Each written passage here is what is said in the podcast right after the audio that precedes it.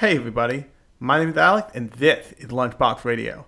Now before we get started, I just wanted to um, do a couple announcements up front here and um, let you know that you can go follow the podcast over on Instagram, um, which is once again Lunchbox Lunchbox Radio underscore podcast, um, all lowercase on that one, and um, in a new twist of fate, if you are, if you are, let's say, dissatisfied with your time with the blue bird, and you have maybe moved over to a certain little newer version of the Blue Bird that involves something with tusks, aka Mastodon.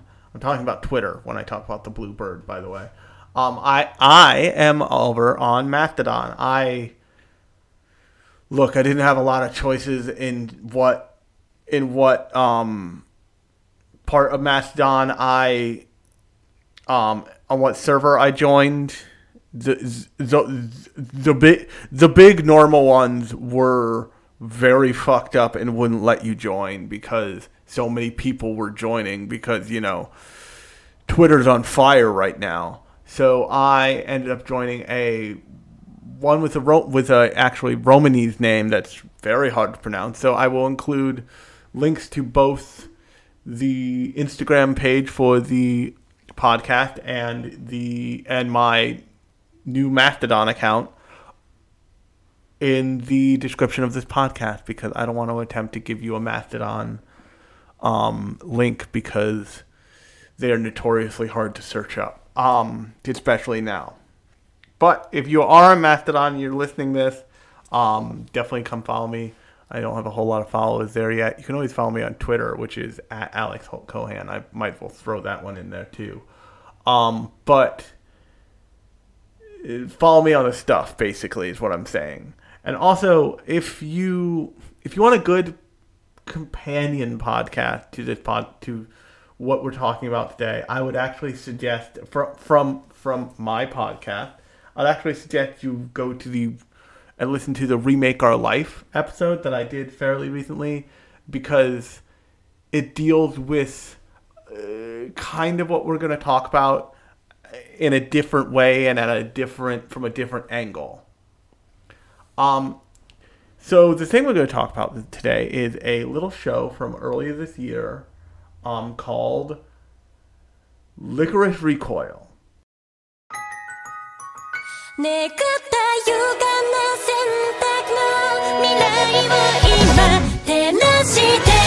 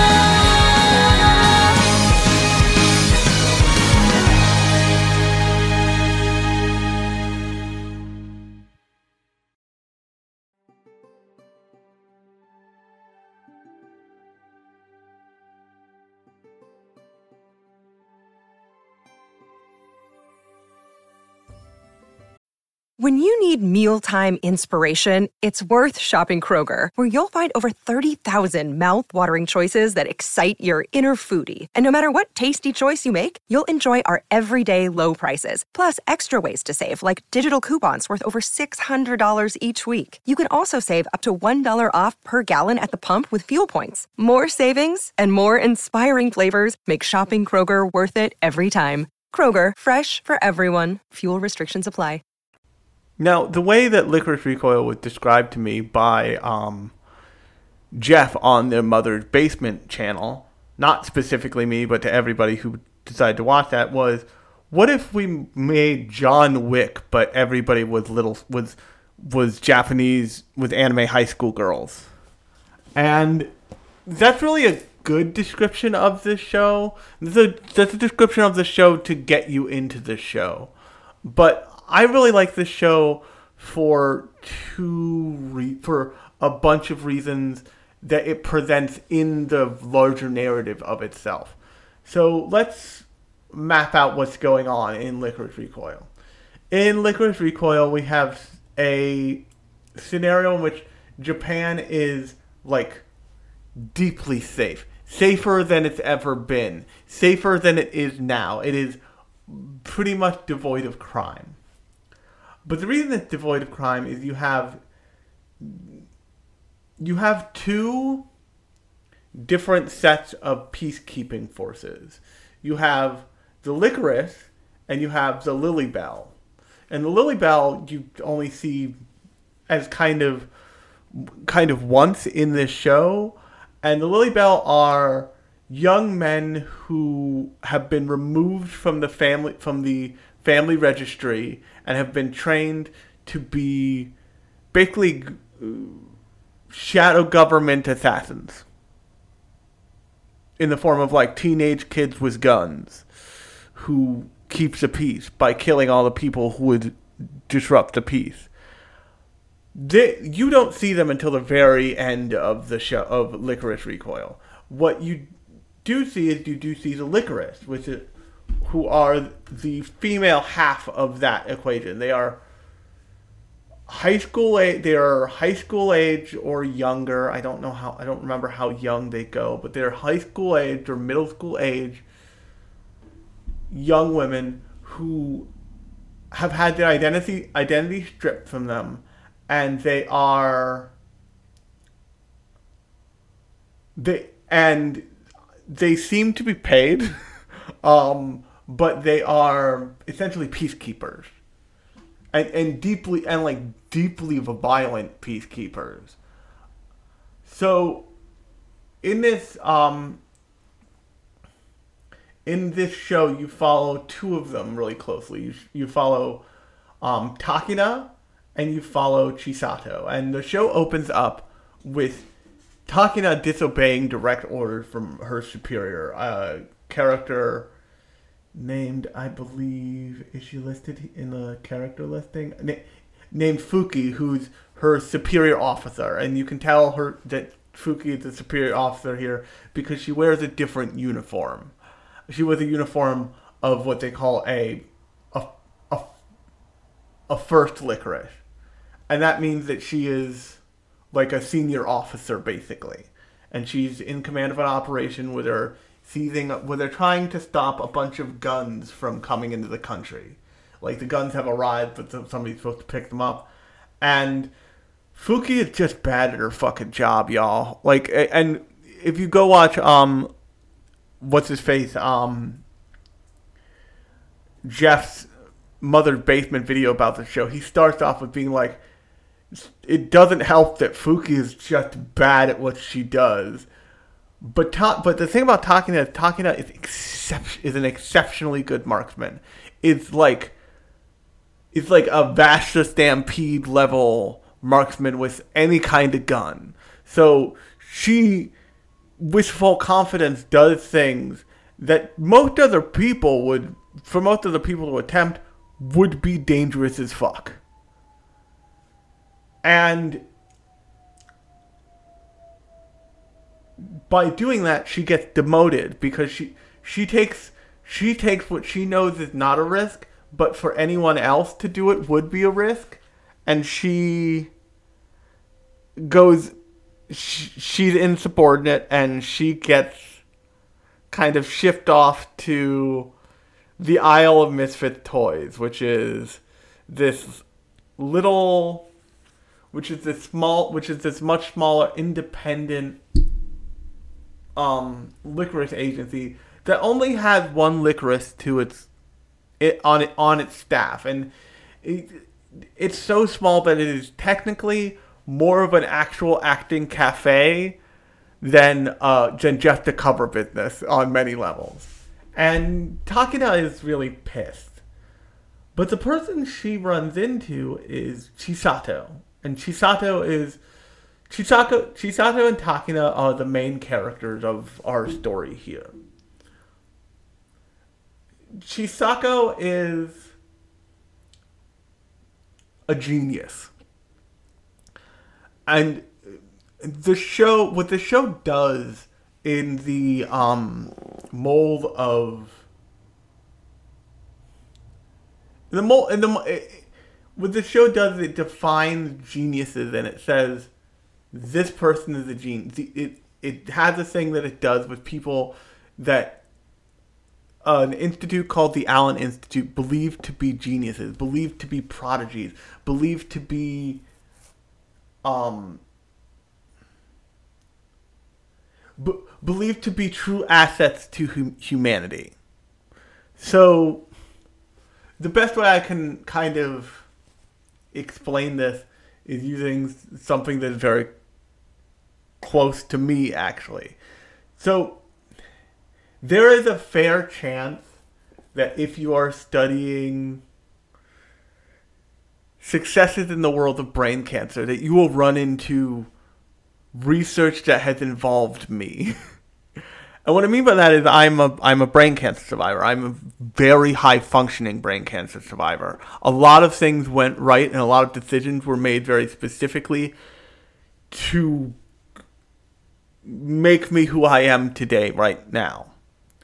And if you're researching brain cancer and successful treatments of brain cancer, I am just gonna come up. It's just the thing that will happen. I know it to be true. And but also if you're researching, you know, childhood cancer survivors on the East Coast of of America, I will probably show up in that list too, since of a test group of a hundred, I was the only one left alive by the age of fifteen. And while that's really depressing, it it defines me as it defines not necessarily me, but my existence as having value for humanity dealing with the like problem of childhood cancer and childhood brain cancer especially going forward. I'm sure my body is of some importance to science. I when I was in art school, um, we went to the Mutter Museum in Philadelphia, which is a museum devoted to human beings who are deformed in some way or who have extreme medical significance to humanity. They had like the like they had like the they had like conjoined twins who lived until they were 28 and shit in there. And my 3D teacher, the person who like was in charge of that chip, in class, and this Stan was many things, but appropriate was not one of them. He in class, he straight up like wheels around. He goes, "So we're going to the Mutter Museum next next week, Alex. You're gonna want to pick out your case." And then my glass case that my body would be propped in after I die. but there's a there's a funny thing that the Allen Institute is in this show is attempting to do. In that once it recognizes someone as an Allen Institute, as a child of the Allen Institute, it gives them a little owl pin, which Allen Owl. It's a, it's a fun joke. It, it's like a fun cute little thing they can do. But that pin marks you as being somebody who is worth the institute's time and effort to um what's the best word to help succeed to not really to, to nur- to nurture financially um financially equipment wise any kind of training you might want to pursue it's on the allen institute's dime. It's essentially a scholarship for the rest of your life. But what it doesn't really say go, to many of its to many of its people is that it recognizes people with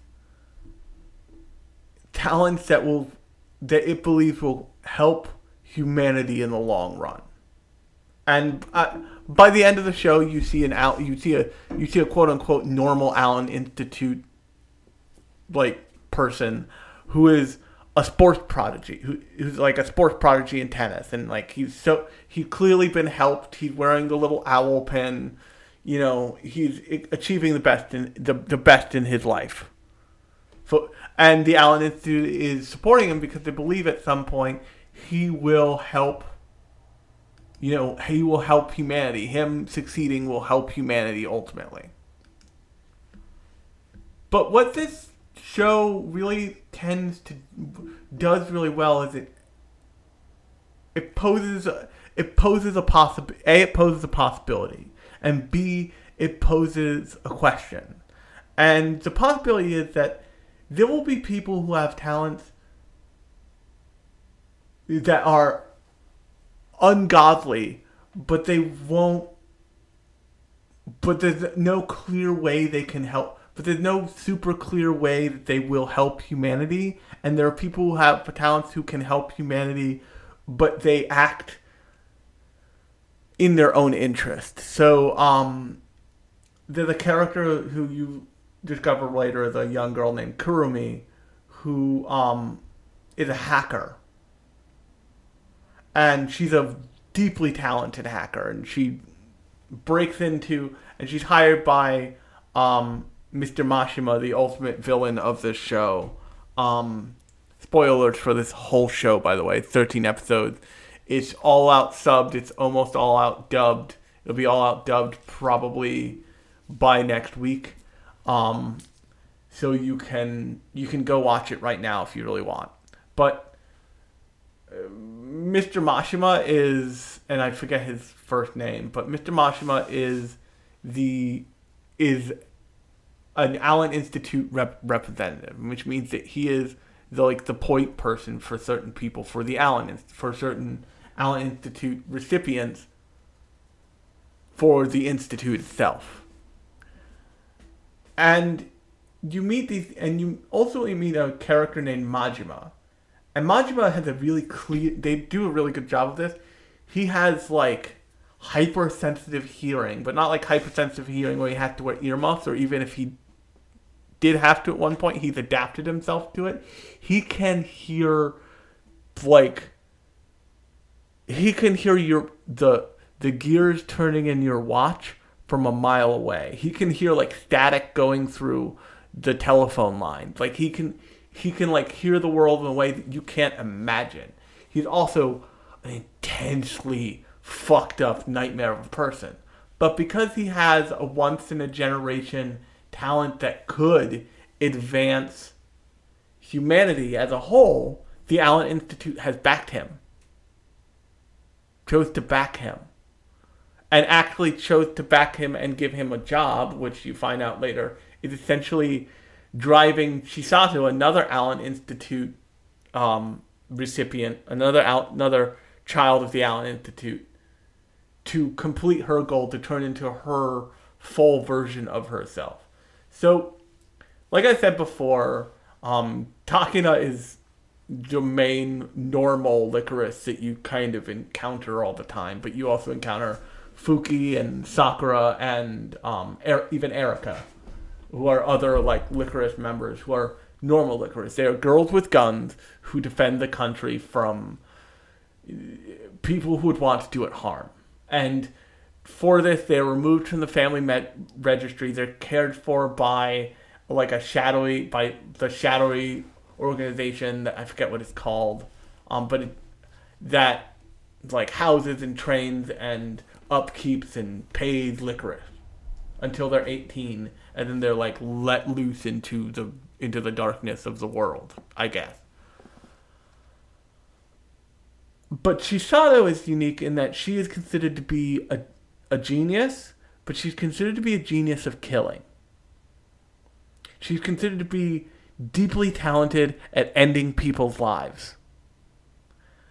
And the way it that expresses itself most clearly is she is like, with the exception of one very important moment, she does not like you can try and shoot her you can try and shoot her point blank and you will not hit her.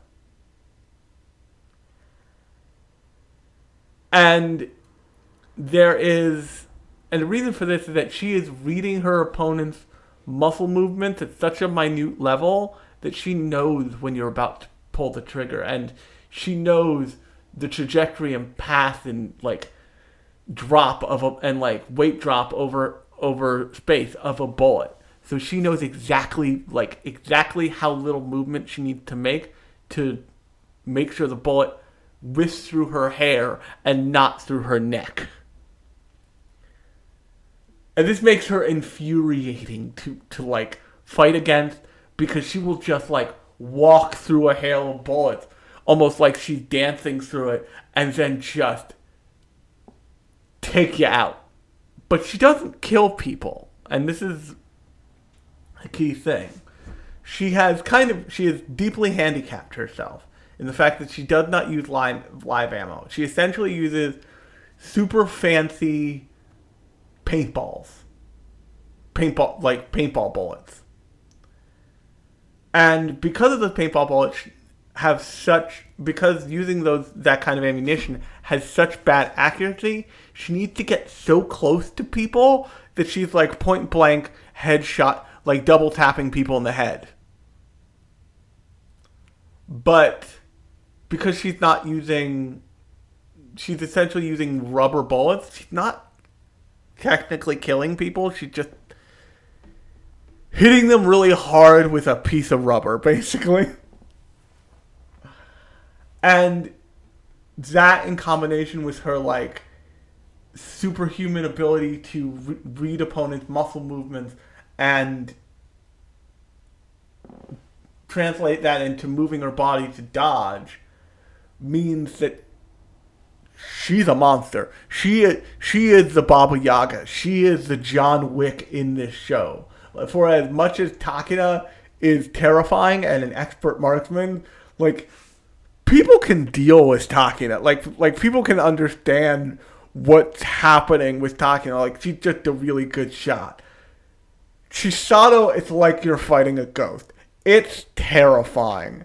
And they make it very clear that it's terrifying. Like and you kind of understand at a point that when you're fighting Chisato, the reason you get up is not because you're ashamed or because the bullet like her like paintball thing, her paintball bullet round hit you that hard.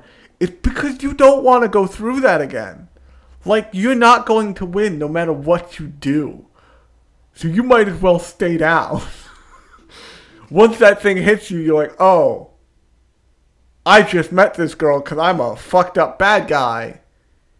She, for whatever reason, she's not using real bullets. I do not want to give somebody the chance to give her a real gun.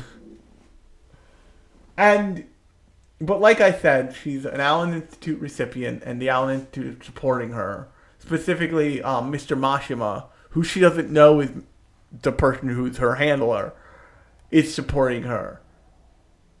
But what the Allen Institute does is a double sided coin. Because as soon as they uh, identify you, they put themselves in your life and they give you all the tools to nurture your talent on the condition that you use it. So, what this show is essentially saying is it, so, so what the Allen Institute is essentially saying is if you have a great talent that will ha- that will forward humanity and contribute to humankind, you have to use it. Whatever that talent is. in um, Majima's case, that's his insane ability to hear deeply and meaningfully every like everything in the world. In Chitara's ta case, it's her ability to kill, and with like your thirteen-year-old best best worst behavior hot topic edge lord brain, you know what this looks like. It looks like Chisato grows up and she lives a fabulously wealthy life where she gets a call every once in a while and she has to travel halfway around the world to just end somebody because this person has been decided by the powers that be, whoever they may be, to be a threat to humanity. And there's a very cool version of that show in which you meet, in which you, there's a, a way this show could end where you get a second season that's many years removed and Chisato and Takina are still at it, except now they're hit women. And it's like they're in their mid 20s or late 20s to early 30s and they just globe hop and end lives. But this show really wants to have the conversation of if you have an incredible talent, is it on you to use it? Is it on you to and is it on you to use it for the benefit of others? Like what what responsibility do the people around you take for relying on that talent, for relying on that ability? In in the ver- in the world of in the world people have those kinds of talents, people who have those kinds of skills are paid for their work. And that and that is because if you're if if you need someone to do something, we need a way that says I need you to do this and I'm willing to give you value for doing this. And that's the whole concept and construct of money.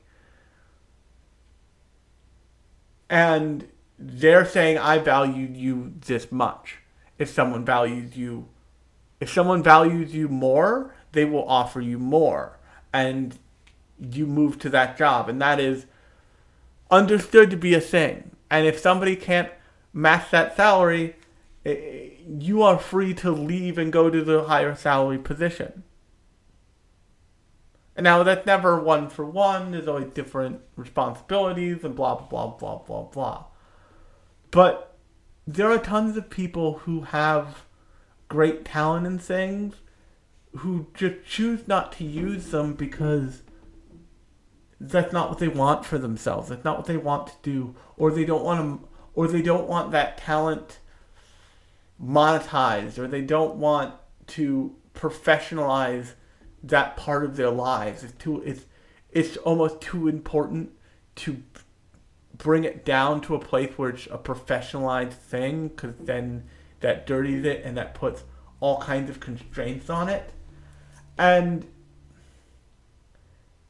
in Ma- in Majima, you see somebody with great talent who uses it on the edges of what he's doing. He uses it as essentially a combat skill, but he he's not doing what you would think somebody with deeply incredible auditory perception would do.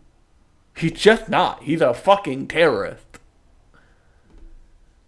And that's because that's not what he wants to do. That's the, that's just the talent he was born with. And I think that lots of people lots of people don't really understand about having skill and talent and ability is you don't necessarily always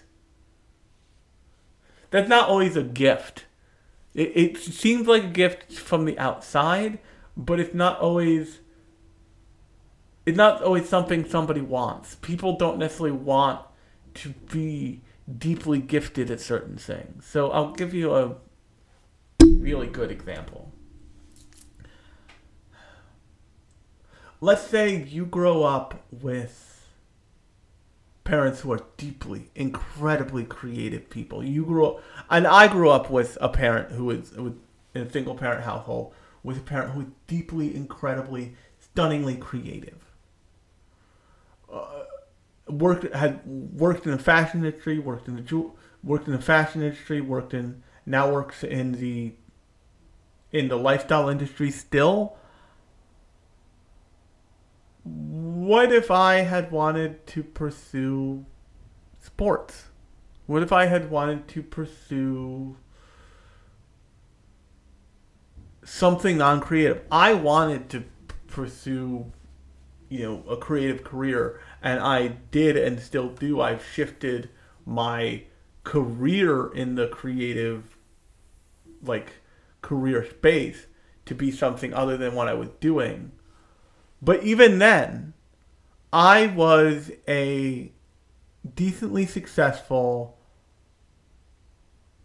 very skilled decently very talented not decently very talented i'll give myself that prop creative fixer for for a decade in and around New York City. And what I mean by creative fixer is I was a freelancer who you paid a not insignificant amount of money over a not insignificant amount of time, and you knew shit, shit would just get done.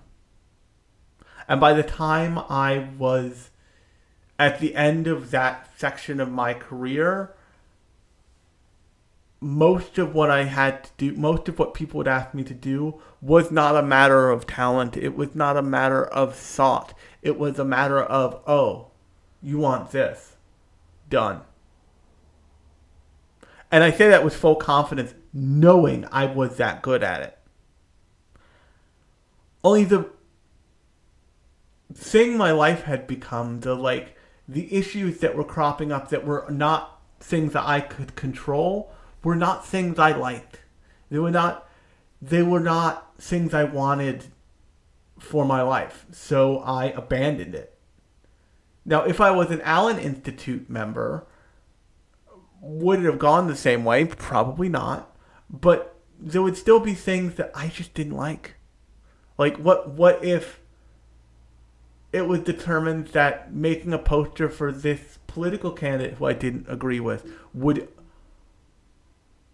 further humanity. I would then be obligated to do it, even if in the long term it would be a problem, but in the short term it would get us to the next step. And I wanted to look for a different way to get to the long thing, not just the short thing. Because at the end of the day, in this scenario, the Alan Institute is people. It is people making judgments for what they think human people on un, with an uneasy amount of wealth making judgments on what they think humanity needs.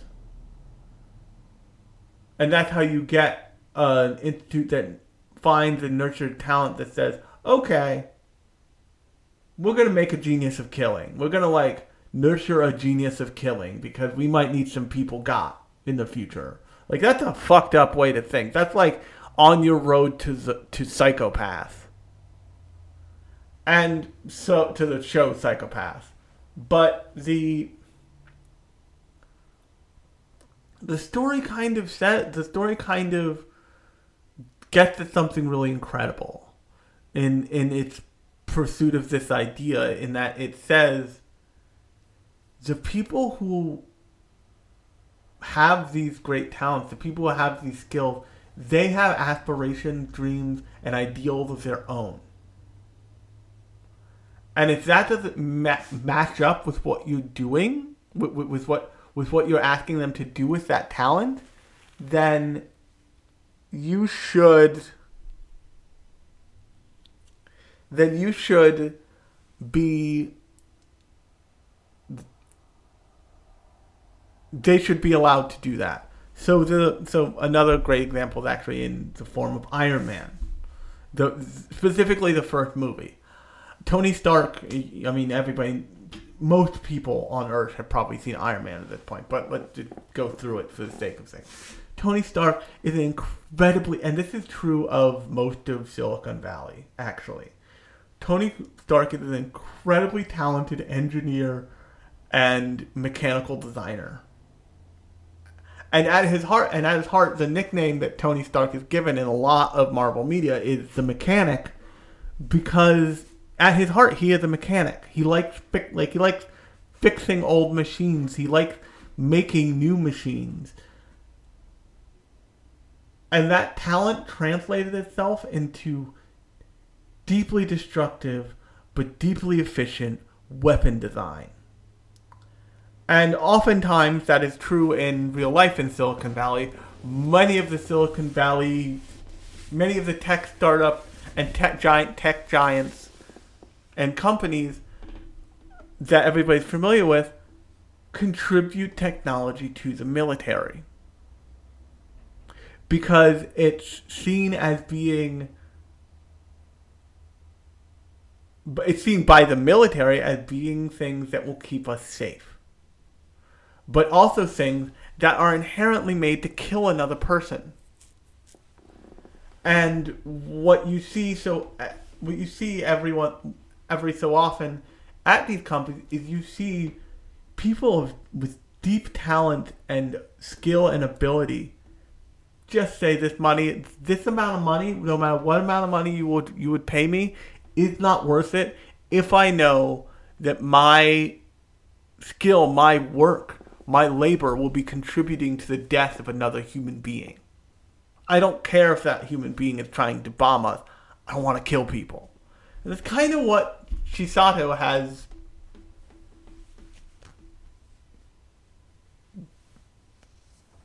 done in her head. She's like, I don't want to kill people. I don't want to be the reason that people that people stop breathing, that people stop that people stop roaming this big earth.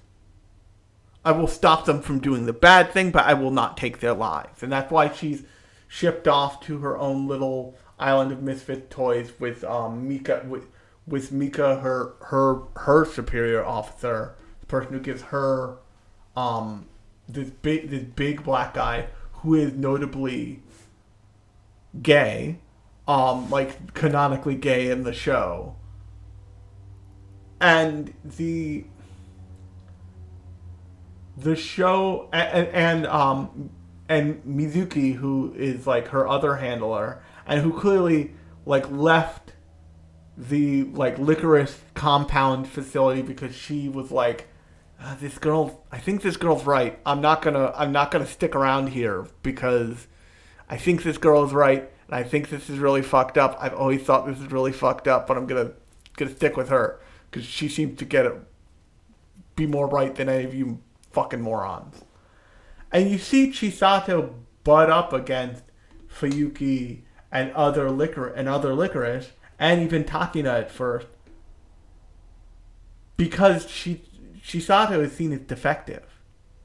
Because she's not doing the thing that Lycoris exist are essentially plucked out of the world, plucked out of reality to do, which is kill the bad guys. Chisato just knocks them out so they can be arrested. Chisato is essentially doing a Batman deal in a Punisher world. And as time goes on, everybody, people like Fuki, deeply dislike Chisato, but they can't, they, like, they can't, their their mouths write checks their asses can't cash because Chisato is that good. And the show, like I keep saying, makes the point of like all these other characters, and eventually Takina kind of realizes like just because these people train me and just because these people say I have to do this does not mean I have to. I always have a choice. And the the thing you see in Fuki and the thing you see in the other Lycoris in the show outside of Takina and Chisato is that they are blindly following orders. They are doing what they are ordered to do, even if it means they're going to die.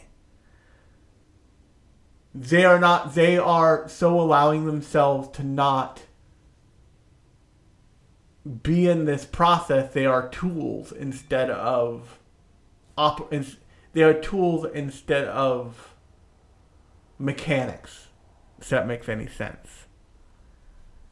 And Chisato and Takina are using the tools they have in different ways instead of simply being the tool themselves. And it's just it's a when you go and you look at something like this after looking at something like Re- remake our lives in which the main character of that show ultimately makes the big mistake of thinking that he can better these people. He can he can improve upon their he can improve upon their ability to use their talent by professionalizing their talent. And that causes that causes ultimately at the towards the end of that show one of their one of the characters to just you know pick up his toys and go home essentially like just quit altogether because he sees himself as being a failure because his his unique talent is not deemed as useful in the way that he thinks it should be. This show is saying if you have a unique talent, you should not feel pressured to use it on behalf of anyone except for yourself. That's why that's why the that's why the that's why in a vacuum the like system of employment that the world has adopted is the like free market employment system that the world has kind of adopted is important. Because it's saying you can do whatever you want if you have some great talent that you want to use for the world great if you have some great talent as useful for the world, but you don't want to do that, you want to go and be a like a stockbroker, or you want to go and be a, or you want to like stock shelves for your entire life. That's fine too.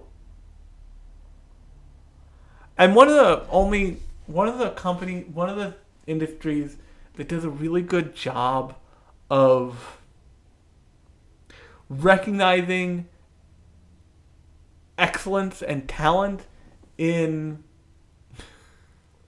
in the world and then reincorporating it into something it was not meant for. And this has fucked us up as a, as a society as humanity more than a couple times is finance.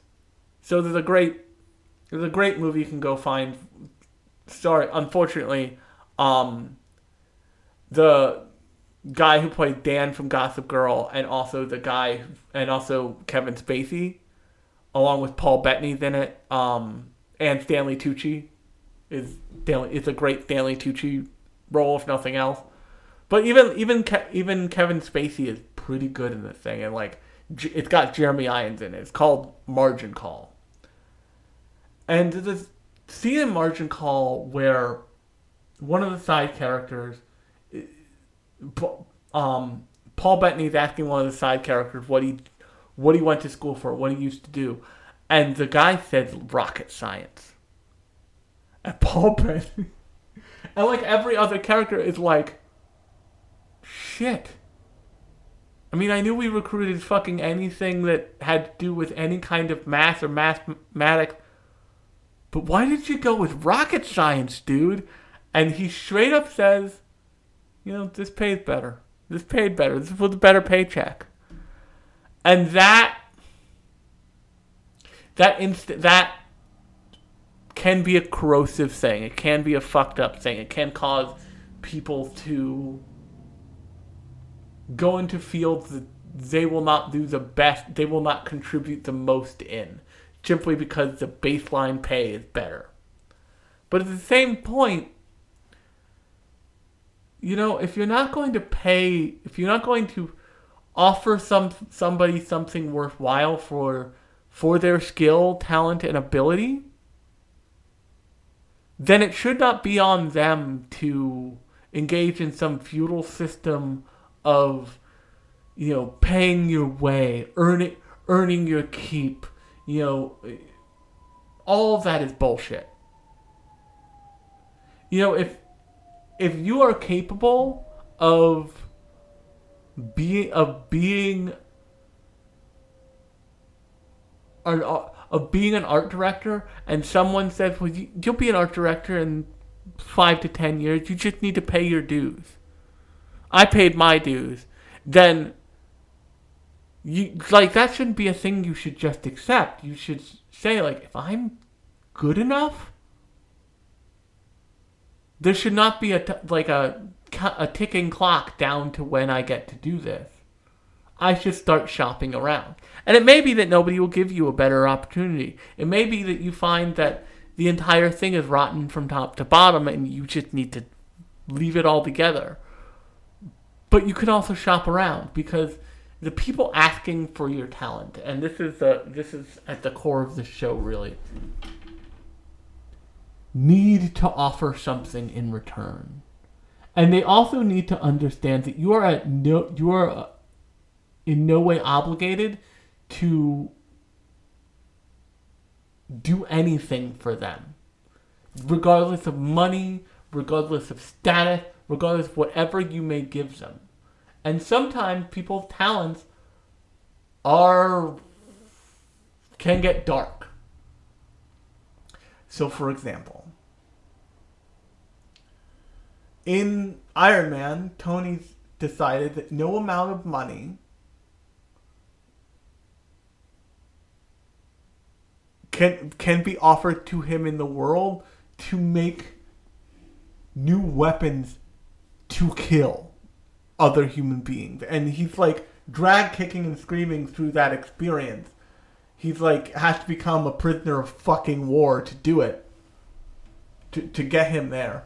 But he learns that and he shapes and he like changes his life and he like you know shapes up and it changes him at his core. Most people but most people would argue like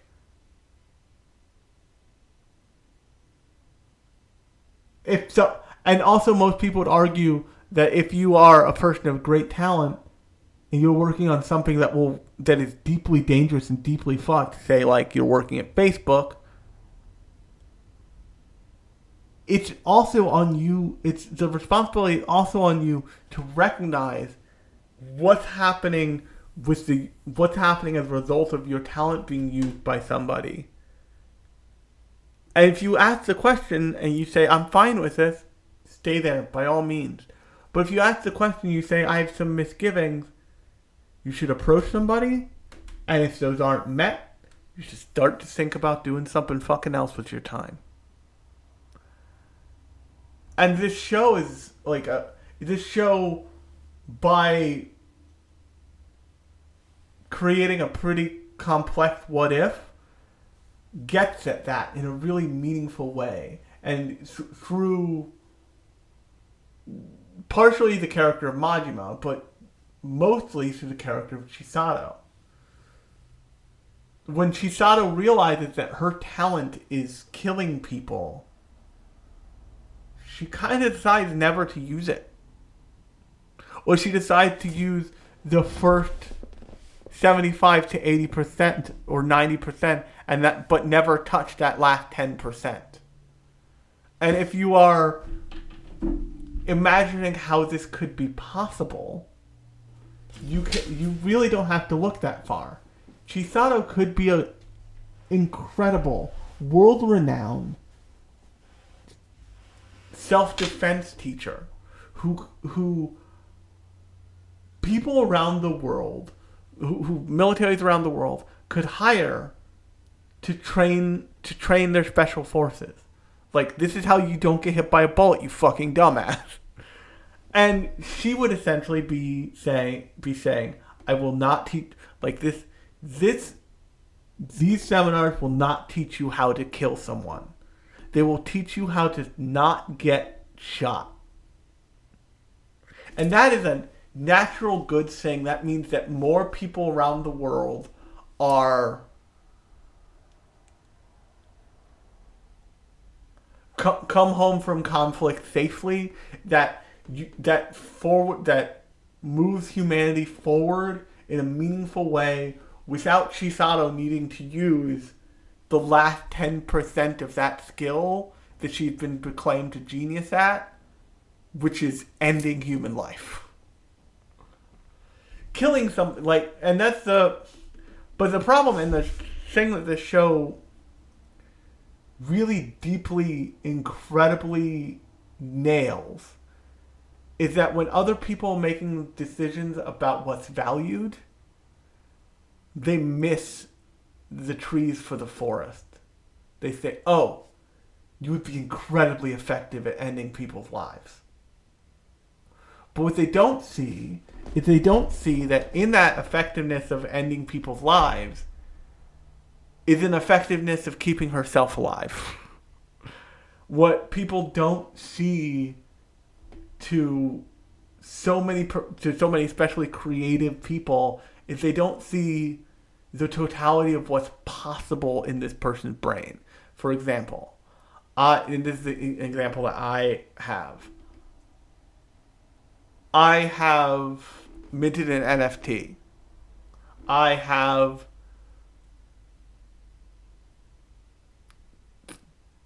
taught myself over years how to do character how to do deeply effective and good looking character character design illustration. I have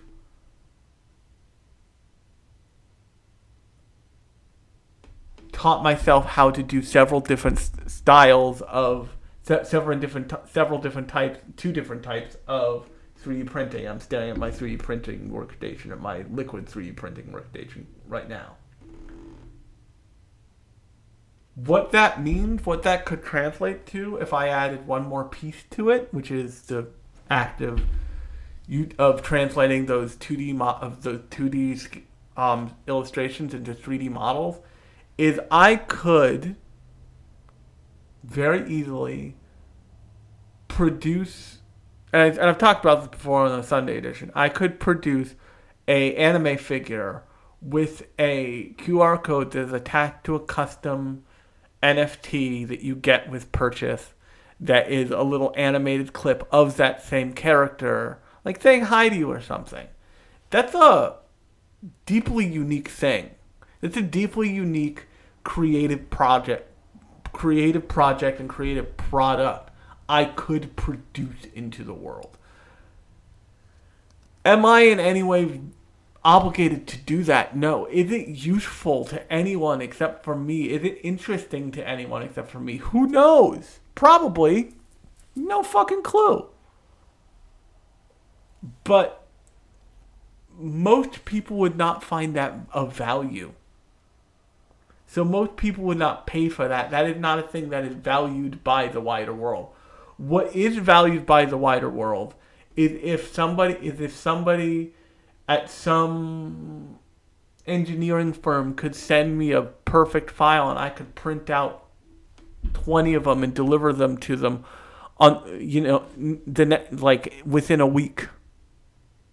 That's the that's the way that society has said is easy is easiest to monetize 3D printing. What is because uh, bottom line is it doesn't have much of a use for my ability to illustrate or my ability to mint an NFT. Those two skills are then left on the table as useless in that scenario. What is happening to Chisato is similar but different in that her skill to keep herself alive and also kick the shit out of anything that comes at her is all packaged up in this perfect killing machine. But they don't get the mo that value could be extracted by just leaving one piece on the table. And that's what Chisato wants to do is she do- she doesn't want to end people's lives. But everything else she's game with. She would teach other people how to do that. She would keep people uh, meaningfully alive for decades longer than they would be otherwise. She could be an incredible bodyguard, an incredible, you know, effective law enforcement officer who could go into and is an effective law enforcement officer who goes into who like oh send her and all these guys We don't need a whole team. Just send send Chisato. Just send her in. Wait, she doesn't need like a whole team. No, like she's got a partner. Takina will, will like back her up, but like for the most part, she thought it would be fine. Like it'll be fine. Are there 50 guys? Yeah, but none of them will be able to touch her. It'll be fucking okay. And also, everybody will live, so we'll be able to charge a bunch of people for a whole bunch of crime, put them in jail, and ask questions about why and when, about why and what they were doing. Um, and this the, the show is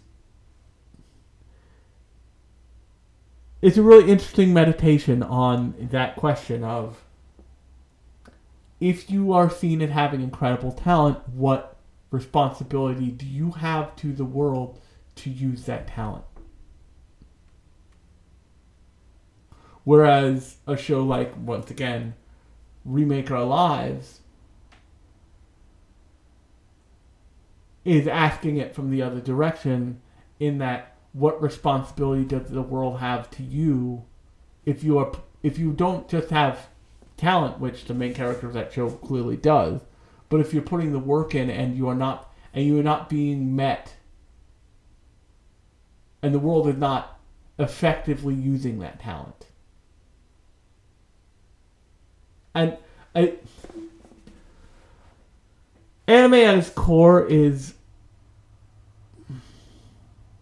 program uh, like programming cartoons made for entertainment uh, being shown largely to people are not of working age although increasingly more and more people are of working age.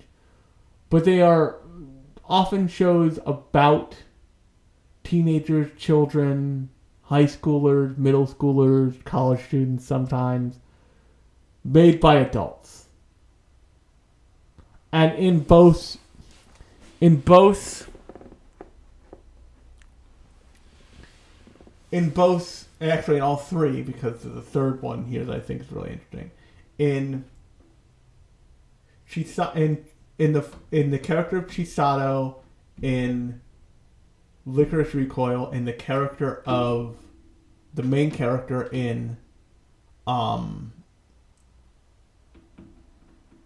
in Remake Our Lives, I forget his name.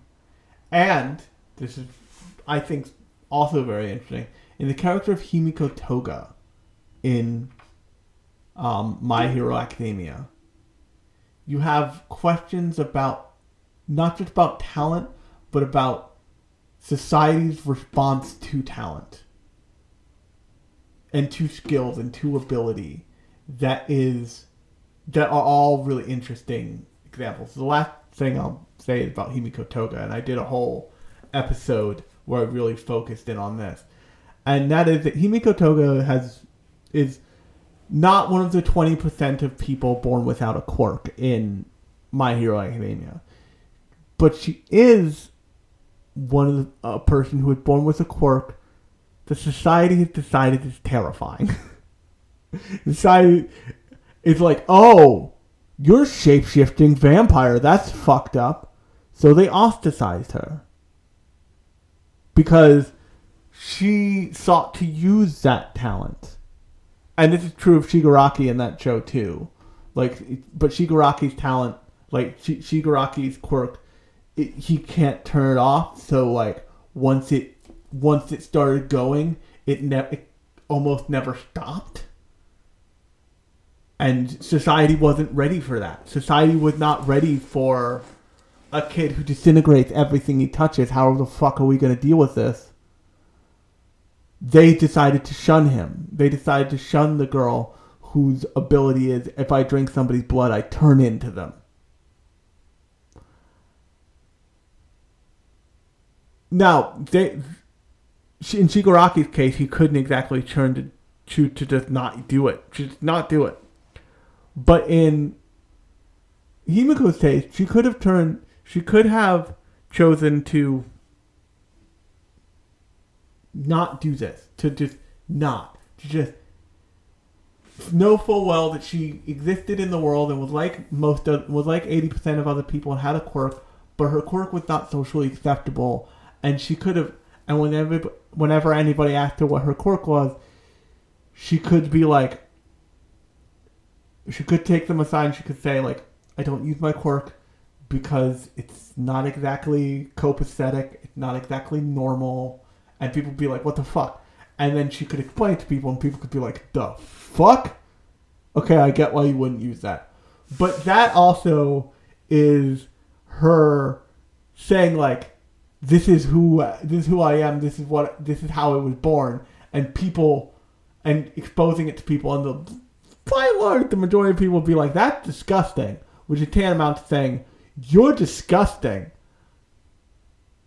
and that doesn't feel real great.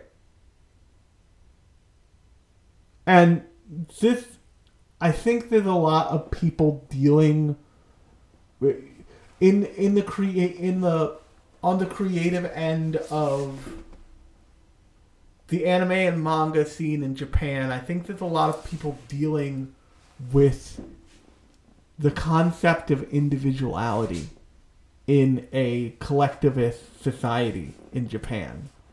And I I think that's you, you see that more and more. You see that in you see parts you see that in the characteristics of Denji. Denji from Chainsaw Man right now. Denji is an absolute outcast. He is a sole person in a very in in Japan, a very collectivist society. And he's taken advantage of in that society. By by that society. By individual people in that society. And I think that don't get me wrong, I don't think America is the greatest country on earth necessarily, especially right now. I don't think we have the greatest way of life. I think there's a lot of problems that are just oh fuck. This all of these people selfish as fuck because that's the culture of America. The individual is king, it's the culture of America we have very little that we do really well collectively. Even the stuff that like we are rah rah the best at is fraught with competition and not done cooperatively and is not like done in a way that is that is what's good for, what's good for the gander good for the goose it's good for it structured in a different way. That's what the employment system is all about. We we in America, you are not you do not seek employment necessarily to be a cog in a to be a cog to be a cog in a wheel, to be a to be a cog in a machine. You seek employment to be the best paid cog in a, in a machine to be to to make mon- to make the, more money so you can improve your own life. And yes, there are tons of people who are altruistic and like go into other things, go go into like become healthcare workers or become social workers because they want to help the world. But also, those industries are more and more having to do things like offer better benefits for those people because eventually, if you're helping the world, you grind yourself into dust while doing it.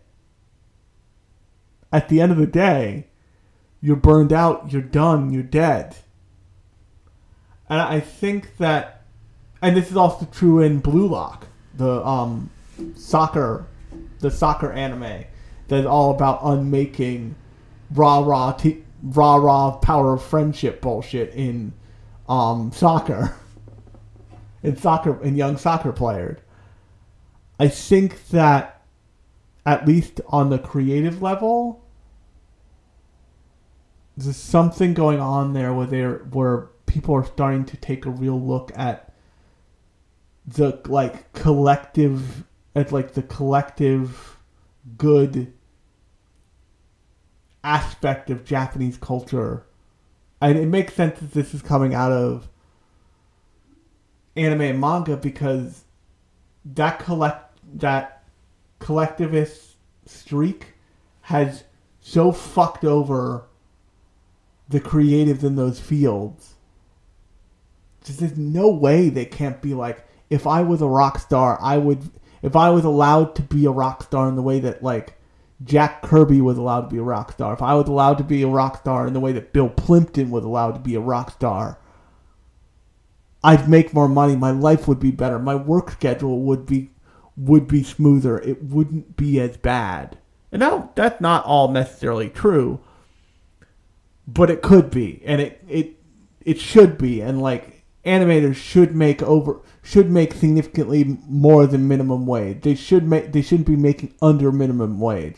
You know, manga authors should be able to go on vacations and should be able to not end up like um what's his face who um writes Hunter x Hunter. They shouldn't have like crippling pain and shoot through their arm when they try and hold hold a, a, a pen to ink something. But the system that's allowed that to happen is well, I'm doing this for all the people who read my manga. I'm doing this for I'm doing this because it's my societal role. And in Lycoris Recoil, you have an exploration of just because I'm good at this doesn't mean I need to do it. And that's that's a, another thing that's true in um in that in the show Psycho-Pass, which I don't think I've covered actually on this show, which I probably should because it's an interesting end of this oops three parter. Um, in Psycho-Pass, you find out that through the main character that people are assigned jobs. Like they don't even really get a chance, like a a they don't get a based on what they're best suited to. And most people, and like you can try and succeed in a different industry, but you really shouldn't. The big hive mind that runs society in that show basically said, "Oh, you'd make a good negotiator. You'd make a good detective. You'd make a good donut guy." And it removes free will from the equation. And the first villain in that show is a villain who is all about like what happened to this country's free world, what what happened to the people's free will. They should feel free to have subversive thoughts that may make them a target for elimination, and but not fear being eliminated. And because we're so far down this path of this is how we this is how we as a collectivist society have decided society should work it's gonna be real fucking messy. Reeling that back the fuck in. Um, but on that note, um, if you like this episode, new episodes of the podcast come out every Thursday and every other Sunday. Um, last Sunday's edition was about the last gasp of a dying breed of media of old white guy media executives. So definitely go check that out. Um, also go check out um, the remake our life episode because I think it pairs well with this one. Um, and if you like the podcast, you should definitely go rate it five stars in whatever podcast app you're using. Um, don't forget to check the, description of this podcast of this episode for um, the for the Instagram handle. Once again, that handle is lunchbox radio underscore podcast on Instagram. Um, my Twitter handle at Alex Holt Cohan and my um, Mastodon handle, which I'm not even going to pronounce because you will type it in somewhere and it will think it's an email address and it will be very bad. But until next time, I've been Alex. This has been Lunchbox Radio. I will talk to you on Thursday.「